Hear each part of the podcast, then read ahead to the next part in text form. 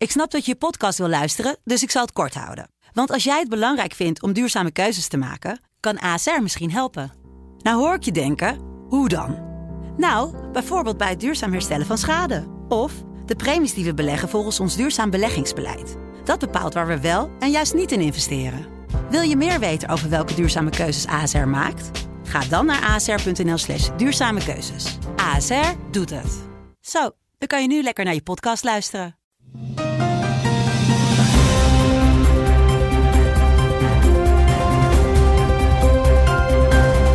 Dit is de Telegraaf podcast. Het land van Wierduk met Kamran Oela. Buiten is het bijna 40 graden. Binnen zitten Wierduk en ondergetekende te zweten hier op deze donderdag 25 juli 2019. Alhoewel, binnen is de temperatuur wel oké, okay, uh, Wiert. En, en, ik heb een korte broek aan, dat mag uh, vandaag. Ja, omdat het een podcast is. Omdat uh, we vandaag de podcast doen, ja. ja je, bent niet, je bent niet te zien. en we zitten in een hok van de, van de redactie afgeschermd. Wiert, we gaan het hebben over het Forum voor Democratie, over remigranten, het boerkaverbod en de afvalbakbaar op Zwarte Cross. Maar eerst uh, iets anders. Dit hoorde ik namelijk afgelopen weekend bij de WNL-collega's op NPO Radio 1. Ik vind zo langzamerhand wel, als ik jarenlang zo'n grote bond heb gehad... en alles en iedereen heb geschoffeerd omdat ze het zo fout doen... dat ik aan het eind van mijn arbeidzame leven, en dat is al over een paar jaar... misschien zou moeten overwegen om ook verantwoordelijkheid te gaan dragen. Ja, je, hoort je, jezelf, je moet lachen, want we hadden niet van tevoren afge, afgesproken. Maar hoe serieus moet ik dit nemen? Nou ja, ik was, uh, dat was een debat met Han ten Broeke, voormalig Kamerlid van de VVD. En Han die wil al een tijdje dat ik de politiek inga. Ik weet niet precies waarom.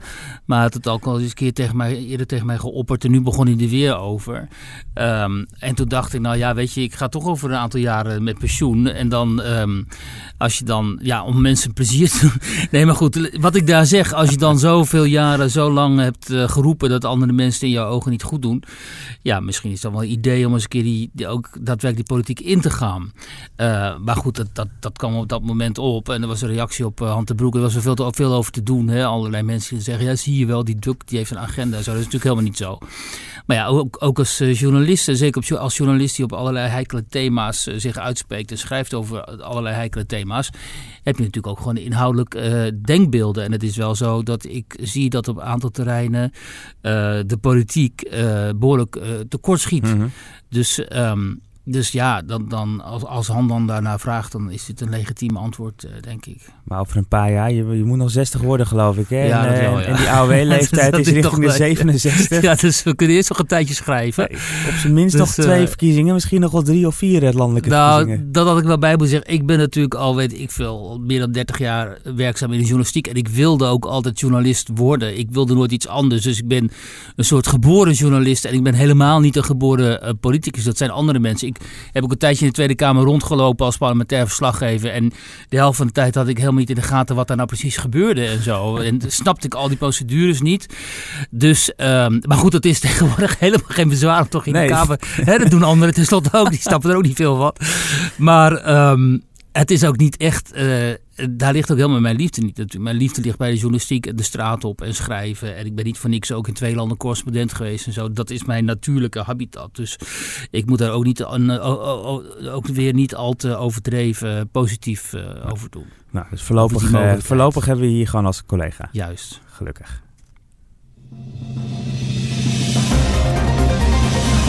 En dan het nieuws op deze donderdag. Forum voor Democratie oprichter Otte die uh, doet aangifte tegen Thierry Baudet. Ja. Nadat de partij hem uh, eerder heeft uh, geraaieerd.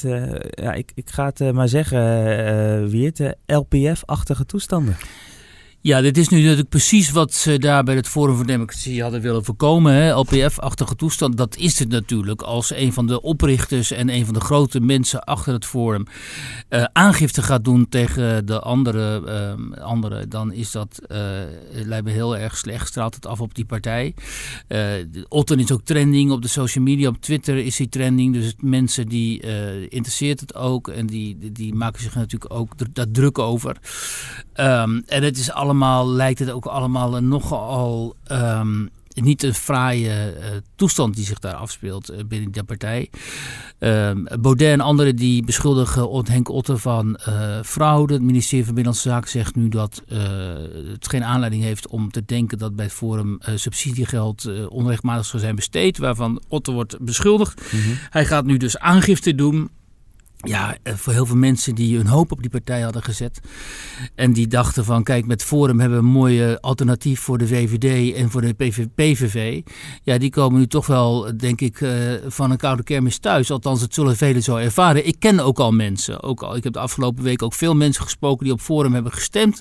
En die zeggen, ja, maar wij willen niet uh, geassocieerd worden met de partij die, ehm, waar ruzie, intern ruzie wordt gemaakt. Ook waar mensen naar de media lopen. En ook niet waar mensen het al te wat ook op een gegeven moment gebeurde, die etnische kaart uh, beginnen te spelen. En die zijn echt, um, ja, die zijn er heel teleurgesteld over. En die zeggen ook tegen me, ja, op wie moeten we nu gaan stemmen dan? Want Wilders om rond Wilders hangt een uh, cordon sanitair. En bovendien is hij veel te veel een uh, one-issue uh, partij geworden. Hè, met zijn anti-islam retoriek. de VVD, daar willen we niet meer op stemmen. Want dat is een soort verkapte GroenLinks geworden in onze ogen. Dus we stelden enorm veel hoop op het Forum. en daarin zijn we nu al teleurgesteld. Dus ja, het is voor die partij, willen ze toch de grootste partij van Nederland worden, wel zaak om snel weer orde op zaken te stellen. En geloofwaardig te blijven. Ja, dus dit, dit, is wel een, uh, een, een, opmaat weer tot nog meer gedoe. Hè? Want uh, die Otter neemt nu ook weer zijn, uh, zijn zetel mee. Dus de Vorm voor Democratie verliest ook gewoon een, een, een zetel in, in, de, Eerste in de Eerste Kamer. Ja. zullen, dus, dus dat betekent dat Otter ook zijn eigen partij starten. In eerste instantie heet dat dan volgens mij de fractie Otter of zo. Of de lijst Otter. Ja. Um, of groep Otter. maar dat betekent dus dat er misschien ook mensen zijn die met hem meegaan. Die achter hem gaan staan. Nou, het kan heel goed zijn dat binnen die partij mensen zijn die achter de otte staan. En het probleem voor de rest van, uh, van Forum voor Democratie lijkt mij, voor de mensen die daar de leiding vormen, is dat Henk Otte vanaf het begin natuurlijk bij die partij betrokken is geweest. Hij kent alle spelers daar door en door. Hij weet precies uh, alle ins en outs van die partij. Hij, kent, uh, hij weet precies wat daar hè, gebeurd is. Dus als hij op een gegeven moment besluit om die vuile was, want die zal er ongetwijfeld zijn, naar buiten te brengen, nog meer dan die al doet nu, mhm. ja, dan heb je natuurlijk een enorm afbreuk risico. Dus uh, misschien dat ze Forum er nu ook zo hard op ingaat, hè, hem beschuldigen van fraude enzovoort, om uh, Otto ongeloofwaardig te maken in de ogen van mensen. Om te, te laten zien van ja, kijk. Uh, waarom zouden jullie iemand als hem nog geloven? Want hij heeft immers bewezen onbetrouwbaar te zijn je noemt ook hè, specifiek medeoprichter. Dus samen, samen stonden ze aan de wieg, uh, Thierry Baudet en, uh, en Otte uh, van, van Forum voor Democratie. Raakt Baudet hiermee ook echt een vertrouweling kwijt? Nou ja, die was hij natuurlijk al kwijt op het moment dat Otte naar de pers stapte. Toen in het uh, geruchtmakende interview in, het, in een landelijk dagblad, laten we het zo zeggen. Mm uh, eh, NRC was dat. En toen hij dus van alles over Thierry Baudet begon te beweren en diens koers. Ja, dat was natuurlijk een vertrouwensbreuk van de eerste orde. En dus daarvoor had het natuurlijk al gerommeld. Ja, maar ik, ik bedoel meer, want ik stel de vraag inderdaad niet helemaal correct. Maar laat ik het anders formuleren. Wat is de schade van Baudet om, om het missen van een van de steunpilaren die hij de eerste jaren echt gehad heeft? hij heeft hem onder andere nodig gehad om te komen waar hij nu ja, is. Ja, nou ja, er zitten nog wel meer capabele mensen rond Baudet hoor. En ook gewoon mensen die ook van financiën weten, ondernemers, en mensen die gewoon eigen bedrijven hebben. Of, hè, dus mensen die wel weten waar het om draait. In ieder geval die, wat betreft die zakelijke en de financiële economische kant. En inhoudelijk heeft uh, Baudet Henk Otter niet nodig, omdat uh, Baudet die kant op gaat, mhm. op wil gaan, die cultureel conservatieve kant, uh, waar hij van overtuigd is dat dat de juiste, het juiste verhaal van Nederland is. En Henk Otter was daar niet van overtuigd. Hè. Die wilde toch een soort van VVD conservatieve VVD terug. Hè? Waarschijnlijk een soort koers Bolkestein. Uh, en uh, Baudet heeft een veel revolutionaire verhaal. Wat heel veel jongeren ook aanspreekt. Uh, daar was Otter niet van gediend. Um, maar in die zin heeft Baudet hem wat dat betreft helemaal niet nodig. Omdat juist op dat, op dat terrein, op dat, op dat vlak, waren ze met elkaar in conflict. Dus ik denk niet dat ze nou dat hij nou Henk Otte enorm gaat missen. Ik denk uh, alleen, zoals eerder gezegd, dat dit voor de partij en voor de mensen die op die partij stemmen en hun vertrouwen in die partij hadden gezet, gesteld, dat dat voor het vertrouwen heel erg schadelijk is.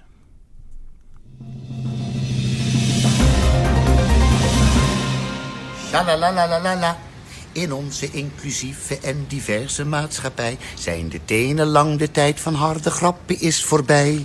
Het hoort niet om te spotten met een andere cultuur van bruin of licht getinte mensen met een rug tegen de muur.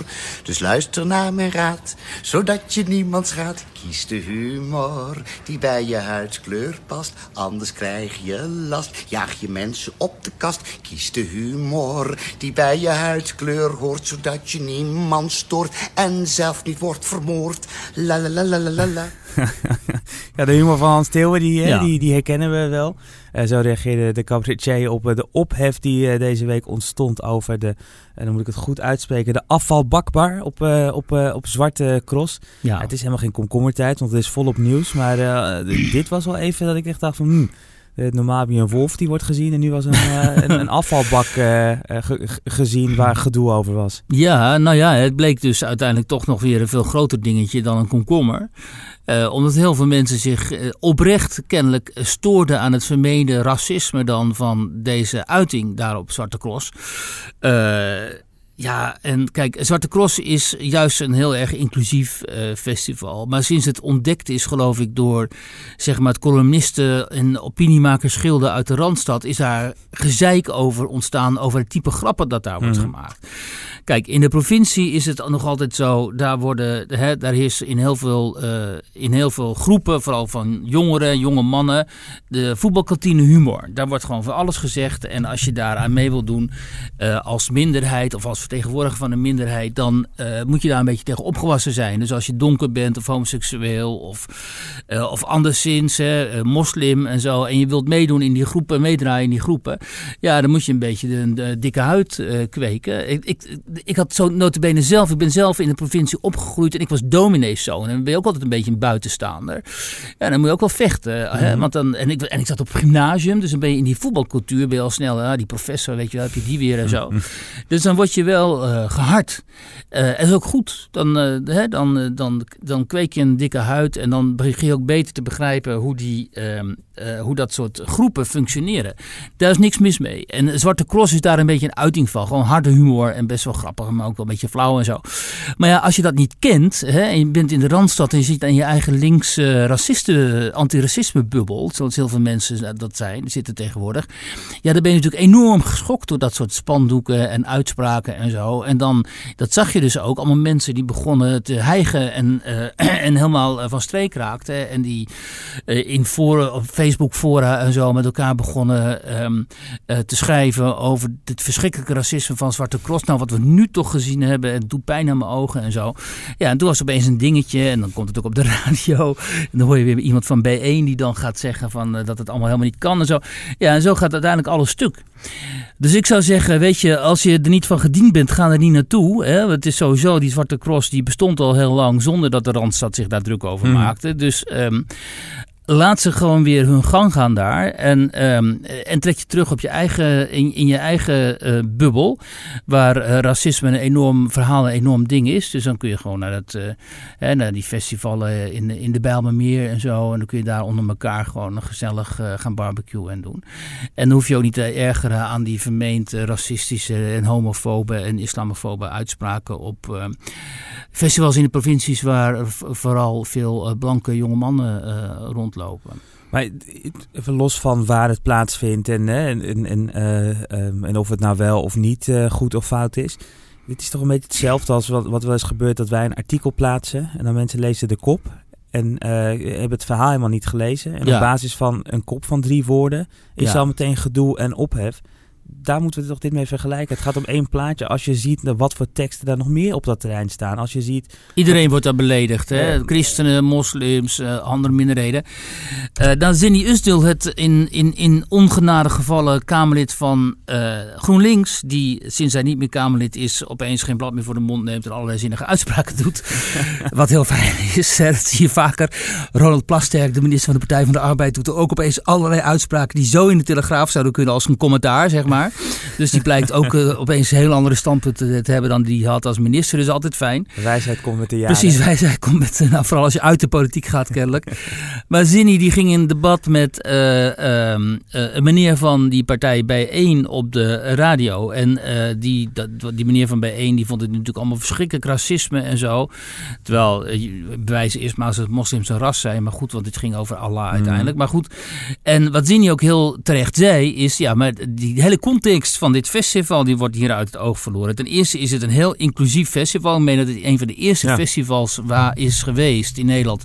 Die terreinen ook voor uh, uh, gehandicapte mensen, dus mensen met een, uh, hoe heet het tegenwoordig ook alweer, met een, mensen met een... Ehm, beperking, beperking uh, toegankelijk maakte. Dus eerder nog dan andere festivals. En uh, inderdaad, iedereen die krijgt daar een beetje een veeg uit de pan. Uh, als je die context uit het oog verliest, ja, dan krijgt zo'n uitspraak of zo'n spandoek natuurlijk een hele andere betekenis. Maar deze manier, um, die ging er dus helemaal niet op in. Ook het feit dat notabene dit in een, uh, in een omgeving was waar Syrische uh, statushouders. Mm -hmm.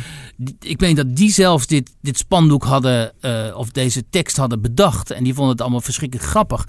Maar zelfs dat gold in de ogen van die meneer van Bijeen niet als een argument. Want hij zal wel even bepalen wat echt islamofobie en racisme is. En dat is dus een typisch, uh, typisch uh, uiting van dat betuttelracisme, hè, waar we in Nederland enorm uh, last van hebben. Dat is dat bijvoorbeeld uh, blanke mensen van GroenLinks, die in hun eigen omgeving nooit een moslim of iemand van kleur, zoals het tegenwoordig heet, tegenkomen. Mensen van kleur en moslims gaan vertellen dat die gediscrimineerd worden. Terwijl die moslims en die donkere mensen dat zelf helemaal niet zo ervaren, omdat zij wel in een gemengde omgeving leven. En, en heel goed weten dat je daar ook af en toe harde grappen kunt tegenkomen. Hè. Maar mensen uit die puur blanke bubbel die alleen maar theoretisch iets weten over racisme en uitsluiting. Ja, die hebben dan een hele grote eh, mond en die staan altijd klaar met die moralistische wappervinger en zo. Maar ja, kijk, ik vind zo langzamerhand moeten we ons gewoon daar helemaal niks meer van aantrekken. En als dan, um, als het politiek wordt, hè, op een moment dat bijvoorbeeld de gemeenteraad van uh, Amsterdam weer eens besluit dat um, hun uh, ambtenaren allemaal op cursus white privilege moeten. Ja, dan moet je eigenlijk die ambtenaren oproepen om te zeggen: joh, uh, ik ga, ga gewoon niet. Ja. Weiger hier aan, aan die gekte deel te nemen. Over tien jaar zo allemaal lachend uh, staan uh, terugkijken op deze tijd en denken: wat een waanzin was het allemaal. En doe er gewoon niet aan mee, of doe er aan mee en zeg daar ter plekke van dat je dit allemaal volstrekt idiotie vindt. maak die mensen vooral duidelijk hoe belachelijk ze zijn in hun moralisme. En neem het niet al te serieus meer, want als je het heel serieus neemt, dan ga je, krijg je uiteindelijk een hartaanval. En dat is ook niet de bedoeling daarbij. Nee, zeker niet uh, met de warme temperaturen op, uh, op dit Precies, moment. Precies, we hebben het al zwaar genoeg met die 40 ja. graden. En dan, dan ontstaat allemaal ophef, met name ook op de sociale media. Daar begint het. Dat gaat dan door ook naar traditionele media. En op een gegeven ja. moment is dat gewoon het gespreksonderwerp uh, aan bepaalde koffieautomaten.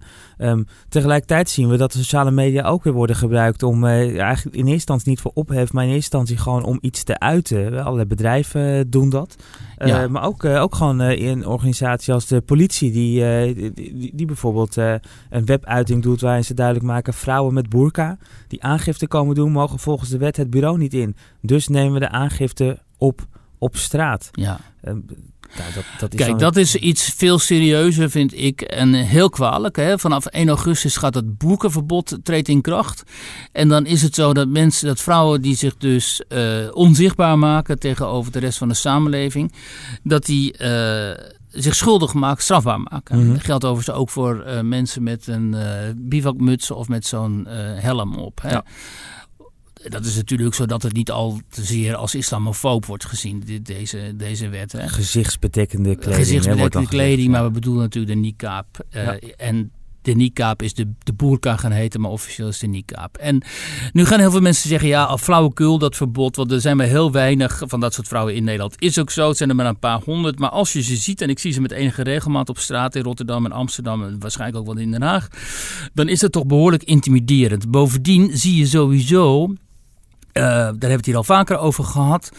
Daarom wordt deze podcast ook al beschimpend op uh, Twitter de islam, uh, de moslimpodcast genoemd. Omdat ik hier regelmatig het probleem van die islamisering van die oude wijken aanstip. Je ziet steeds vaker, zelfs met deze enorme temperaturen, vrouwen die zwaar gesluit, zwaar bedekt over straat gaan. Dan hebben ze misschien nog niet net niet die, die niqab aan, maar dan hebben ze wel echt die, die bruine, zwarte gewaden aan, weet je wel, waar die hun hele lichaam lichaams, uh, hele lichamen bedekken en zo. Dat is hun goed recht. Alleen ik vind het wel zorgelijk omdat je daarmee toch die vrouwen uh, hè, toch in een bepaalde positie plaatsen. Dat, dat weten we. Uh, mensen, vrouwen die dan ervoor kiezen of die gedwongen worden om zo'n uh, niqab te dragen, uh, dat moeten we gewoon niet tolereren in deze samenleving. En daarom is die wet er ook en die wet die wordt geacht uh, uitgevoerd te worden. En de politie heeft dat gewoon te respecteren. En nu zie je steeds meer politiemensen, wijkagenten en dergelijke, die enorm lopen te slijmen met de mensen denken zij, uit hun wijk. Mhm. Eh, hè, en die niet van plan zijn om dat boerkenverbod uh, te respecteren. En niet alleen politie overigens, ook gewoon uh, andere gemeentelijke diensten. Hè. Geen Stijl had al een een, uh, een uh, document in handen gekregen waaruit bleek dat uh, gemeentelijke diensten gewoon niet, zoals vervoersdiensten, zo niet van plan zijn om dat verbod uh, Hadden wij ook. Hè? We hebben vorige week natuurlijk dat, dat WOP-onderzoek ja, gedaan. Ja. Dus de wet openbaarheid, openbaarheid bestuur, waarbij ja. we ook zagen dat er bijvoorbeeld ook Arriva zegt, ja, wij hebben een vervoersplicht. Ja. dus als iemand een geldig vervoersbewijs heeft, dan zullen we hem of haar in de meeste gevallen niet weigeren. Ja. Ja, nou ja, dat is dus gewoon ondermijning. En ik vind helemaal als de politie al bijvoorbeeld aankondigt van uh, we gaan ons hier niet uh, aan houden. En een, mevrouw in Boeken die aangifte komt doen van iets, die wacht weliswaar het politiebureau niet in, maar die gaan we dan op straat hè, opvangen. Ja, dan maak je dus gewoon schuldig aan ondermijning van de rechtsstaat. En dit had, eigenlijk, dit had nu eigenlijk veel meer ophef teweeg moeten brengen. Er waren wel een aantal politici bij ons in de krant die zich hierover verbaasd hebben. En die zeiden van ja, dit kan niet en zo. Maar dit had natuurlijk breed opgepikt moeten worden. En ook in de media en commentaren in de media hadden geschreven moeten worden van mensen die zeggen ja, maar dit, dit, dit kan helemaal niet. Je kunt niet het quasi-discretionaire bevoegdheid van de politie gebruiken om maar op eigen houtje zo'n verbod, uh, zo'n wet te gaan uh, ontduiken. Omdat we ook allemaal weten waaruit het voortkomt natuurlijk. Hè? Uh, uit die uit die merkwaardige en moeilijk te begrijpen neiging om het telkens maar de islamitische gemeenschappen in Nederland zo naar de zin te maken. En dat is nog tot daaraan toe, maar je gaat hier de orthodoxe islam, die uitgesproken anti-westers is en ondermijnend is voor onze democratie, democratische rechtsstaat, die ga je hier nog eens uh, notabene faciliteren. Ja, uh, kunnen, kijk, dat zou nou eens een goede cursus zijn voor deze agenten. Hm. In plaats van die, die white privilege cursus zouden ze op een, uh, op een cursus moeten worden gestuurd. Waar, uh, waardoor zij be gaan begrijpen uh, waarmee, met welke ideologie en met wie ze precies te maken hebben. Maar dat zal wel niet zo snel gebeuren, vrees ik. Nee, dat, we, we hebben trouwens ook een reactie gevraagd aan de minister van Binnenlandse Zaken die hierover gaat. Die ja. over, over de politie gaat, Ollongren. Um, en, en, en, en, die reageerde tegenover, of een woordvoerder van haar reageerde, ja, het uitgangspunt is dat iedereen de wet uitvoert zoals die bedoeld is. Nou, we vroegen we van, doet de politie dat als ze echt zo gaan werken, zoals ze zeggen? Dat denk ik niet helemaal. Nou ja, krijg je dat, dat soort flauwkul weer. In plaats van dat hij zegt nee, en dat gaan we niet tolereren. Nee, dat denk ik niet helemaal. Weet je, dat is een, dat soort weekdiergedrag. Uh, ik kan daar uh, zo slecht tegen. Ja. Ik uh, vermoed zomaar dat uh, volgende week is dat boerkaverbod denk ik ingegaan als wij uh, weer hier nou, zitten. Het gaat dus gewoon niet gehandhaafd worden. Dus ik, ik, vermoed zomaar dat wij de komende weken hierover gaan hebben. Want mensen gaan dit natuurlijk ook uitproberen. hoe dan ook.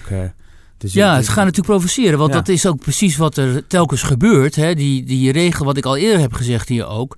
Die rechtsstaat die wordt steeds meer, steeds vaker, steeds, steeds zeg maar, steeds, steeds openlijker ook uitgedaagd. Mhm. Omdat, omdat deze mensen uiteindelijk een missie hebben. Namelijk, boek, Niqab moet gewoon op straat kunnen. En uiteindelijk moeten ook vrouwelijke agenten, islamitische agenten bij de politie een hoofddoek gaan dragen. Dus over vijf jaar, heb ik hier vorige week al gezegd, zul je zien, dragen agenten bij de politie een hoofddoek. En dan, en dan gaat het vervolgens, uiteindelijk gaat het natuurlijk om die sharia in te voeren. Hè? Dus dan gaan we sharia-rechtbanken krijgen, die we al kennen in, in uh, het Verenigd Koninkrijk bijvoorbeeld, hè? waar daar heel normaal over wordt gedaan. En elke keer een stap verder en een stap verder. En onze rechtsstaat is kennelijk zo enorm uh, poreus hè? en zo niet weerbaar. Dat is, uh, en dan kunnen wij in de krant schrijven, hè? mijn collega Nausicaa Marbe heeft er ook over geschreven vorige week in haar column. We kunnen schrijven wat we willen, maar als de bestuurlijke en politieke elites geen ruggengraat uh, hebben, uh, dan uh, zijn we wat dat betreft gewoon verloren. Ja, nou, we gaan het hier de komende weken ongetwijfeld weer over hebben. Ja, dan je in Nederland uh, pagina die we elke donderdag natuurlijk in de Telegraaf hebben, maar vanochtend uh, niet. Uh, ja, Rutger Hauer overleed gisteravond ja. en jouw pagina moest daar plaats voor maken nou, voor mooi in memoriam. Dat lijkt me ook wel terecht, want ja. zo'n icoon als Rutger Hauer hebben we nauwelijks. dus die moet ook alle eer krijgen. Maar dat betekent niet dat jouw verhaal uh, in de prullenbak is beland. Want hij staat keurig op uh, telegraaf.nl. Dus ja. voor iedereen uh, te lezen. Het is ook een van de beter gelezen stukken, begreep ik gisteravond op ja, onze, op onze het, website. en, en vandaag ook. Dus als mensen het willen lezen, dan kom daar vooral naartoe. Het ging over remigranten. Dus mensen die geëmigreerd zijn, die weer terugkomen naar Nederland. Ja. En dan in een bureaucratie terechtkomen. Ja, daar lusten honden geen brood van. Dat zijn dus mensen die niet zijn uitgezonden naar het buitenland door de overheid of door bedrijfsleven. Maar zelf ooit besloten hebben, ik ga het, mijn geluk beproeven in het buitenland. Uh, en dan verbrand je dus heel veel schepen achter je. Als je hier geen huis aanhoudt en, en, en je laat je uitschrijven en zo. En als je dan na een aantal jaren weer terug wilt komen, dan heb je dus een, echt een enorm probleem. Omdat uh, je bent niet ingeschreven. Uh, je hebt geen baan, je hebt geen vast arbeidscontract. Al, hè, als, als dat zo is, hè. je hebt dus geen, geen vast contract, je hebt geen onderneming waar, uh, op basis waarvan je aantal jaarrekeningen kunt overleggen. Uh, ja, dan kun je helemaal niks. Dan kun je, je kunt je niet inschrijven, je kunt geen woning vinden, je kunt dus geen werk vinden. Um, dus je belandt in een soort uh, vacuüm. En over die mensen heb ik een stuk geschreven. Uiteindelijk hè, komen ze natuurlijk toch wel min of meer weer uh, uh, legaal in Nederland terecht. Maar dat heeft heel veel voeten in de aarde. Helemaal als je bovendien nog eens een keer een partner meeneemt van buiten de Europese Unie. Die uh, krijg je helemaal het land niet in. Mm -hmm. Die moet echt een, eerst een inburgeringsexamen afleggen. En ik sprak bijvoorbeeld een meneer, die notabene een Nederlander, die allerlei van alles had gedaan in Indonesië. En uiteindelijk een redelijk veel gevraagd acteur werd in, in Indonesische films en tv-series. Uh, en um, die wil terugkeren naar Nederland met zijn christelijke Indonesische vrouw. Omdat de grond hen daar ook te heet onder de voeten wordt. Omdat Israël, of Indonesië radicaliseert ook heel snel. Um, ja, en zijn vrouw, zij woont in Yogyakarta. En zijn vrouw moet die inburgeringstest doen in Jakarta op de ambassade. En dat is 16 uur rijden. Dus die is van de weeromstuit nu maar tijdelijk in uh, Jakarta gaan wonen. Om die test, dat, dat examen te kunnen doen. En hij zit in Nederland en probeert de weg vrij te maken voor een verblijf hier. En dat valt uh, alleszins tegen. Hij heeft echt, hij is al 47, maar hij heeft in deze nog de hulp van zijn ouders nodig. En um, ik sprak ook andere mensen die echt um, enorm problemen hebben gehad om zich hier weer uh, te kunnen vestigen. En ja, natuurlijk zeggen die dan ook van kijk, wij zien dan hè, asielzoekers hier binnenkomen in Nederland. Die worden dan statushouders uiteindelijk als hun als hun asielaanvraag gehonoreerd wordt. Ja, en die krijgen gewoon voorrang bij de toewijzing van huizen vaak. Ze krijgen vaak een inboedel, dat is mm -hmm. ook zo. Of geld voor een inboedel. Dus die mensen die worden eigenlijk beter behandeld dan wij. Terwijl wij toch een heel leven, althans een groot deel van ons leven in Nederland hebben, groot, uh, voort, uh, in Nederland hebben doorgebracht. Mm -hmm. En daar belasting hebben betaald vaak ook. En voor ons, voor ons is er niets. Uh, dit is, is, ook wel eens een keer opgepikt in de politiek, maar nog altijd is daar uh, weinig gevolg aan gegeven. En ik vond dat toch een interessant verhaal, omdat het heel schijnend is, vind ja. ik, de situatie waarin die mensen terecht Het is eigenlijk ook een relatief kleine groep mensen waar het om gaat, waardoor je er ook weinig over hoort. Nou ja, er keren iets van uh, per jaar 40.000 mensen ja, dat terug. aanzienlijk. Dat is aanzienlijk, maar dat zijn natuurlijk ook heel veel expats ja. die tijdelijk voor een bedrijf in het buitenland werken en dan weer terugkeren. En hen wordt helemaal niks in de weg gelegd natuurlijk. En ik denk, uh, kijk, er zijn natuurlijk ook heel veel mensen uit allochtone groepen hè, die uh, in Nederland een hele tijd hebben gewerkt en dan uh, weer terugkeren naar Marokko of naar Turkije, dan toch weer eens een keer terugkeren en zo. Dus mm -hmm. die, die, tussen die landen en die culturen reizen eigenlijk. Uh, maar deze mensen, die, um, dat is inderdaad wel een vrij kleine groep, vermoed ik eerlijk gezegd, hoe het aantal reacties dat ik kreeg uh, op een oproep op Twitter was wel aanzienlijk. En die mensen die hadden echt allemaal dit soort hele schijnverhalen verhalen te vertellen. We gaan het uh, verhaal uitgebreid lezen op telegraaf.nl. Uh, want daar staat het, uh, staat het verhaal. En in Nederland is juist die rubriek die, die als doel heeft om verhalen te laten zien die we niet zo vaak lezen en, en, horen. En dat is bij deze zeker weer het geval. Um, wie het zit, er, het zit erop. Volgens mij wel weer ruim een half uur hier, hier gezeten.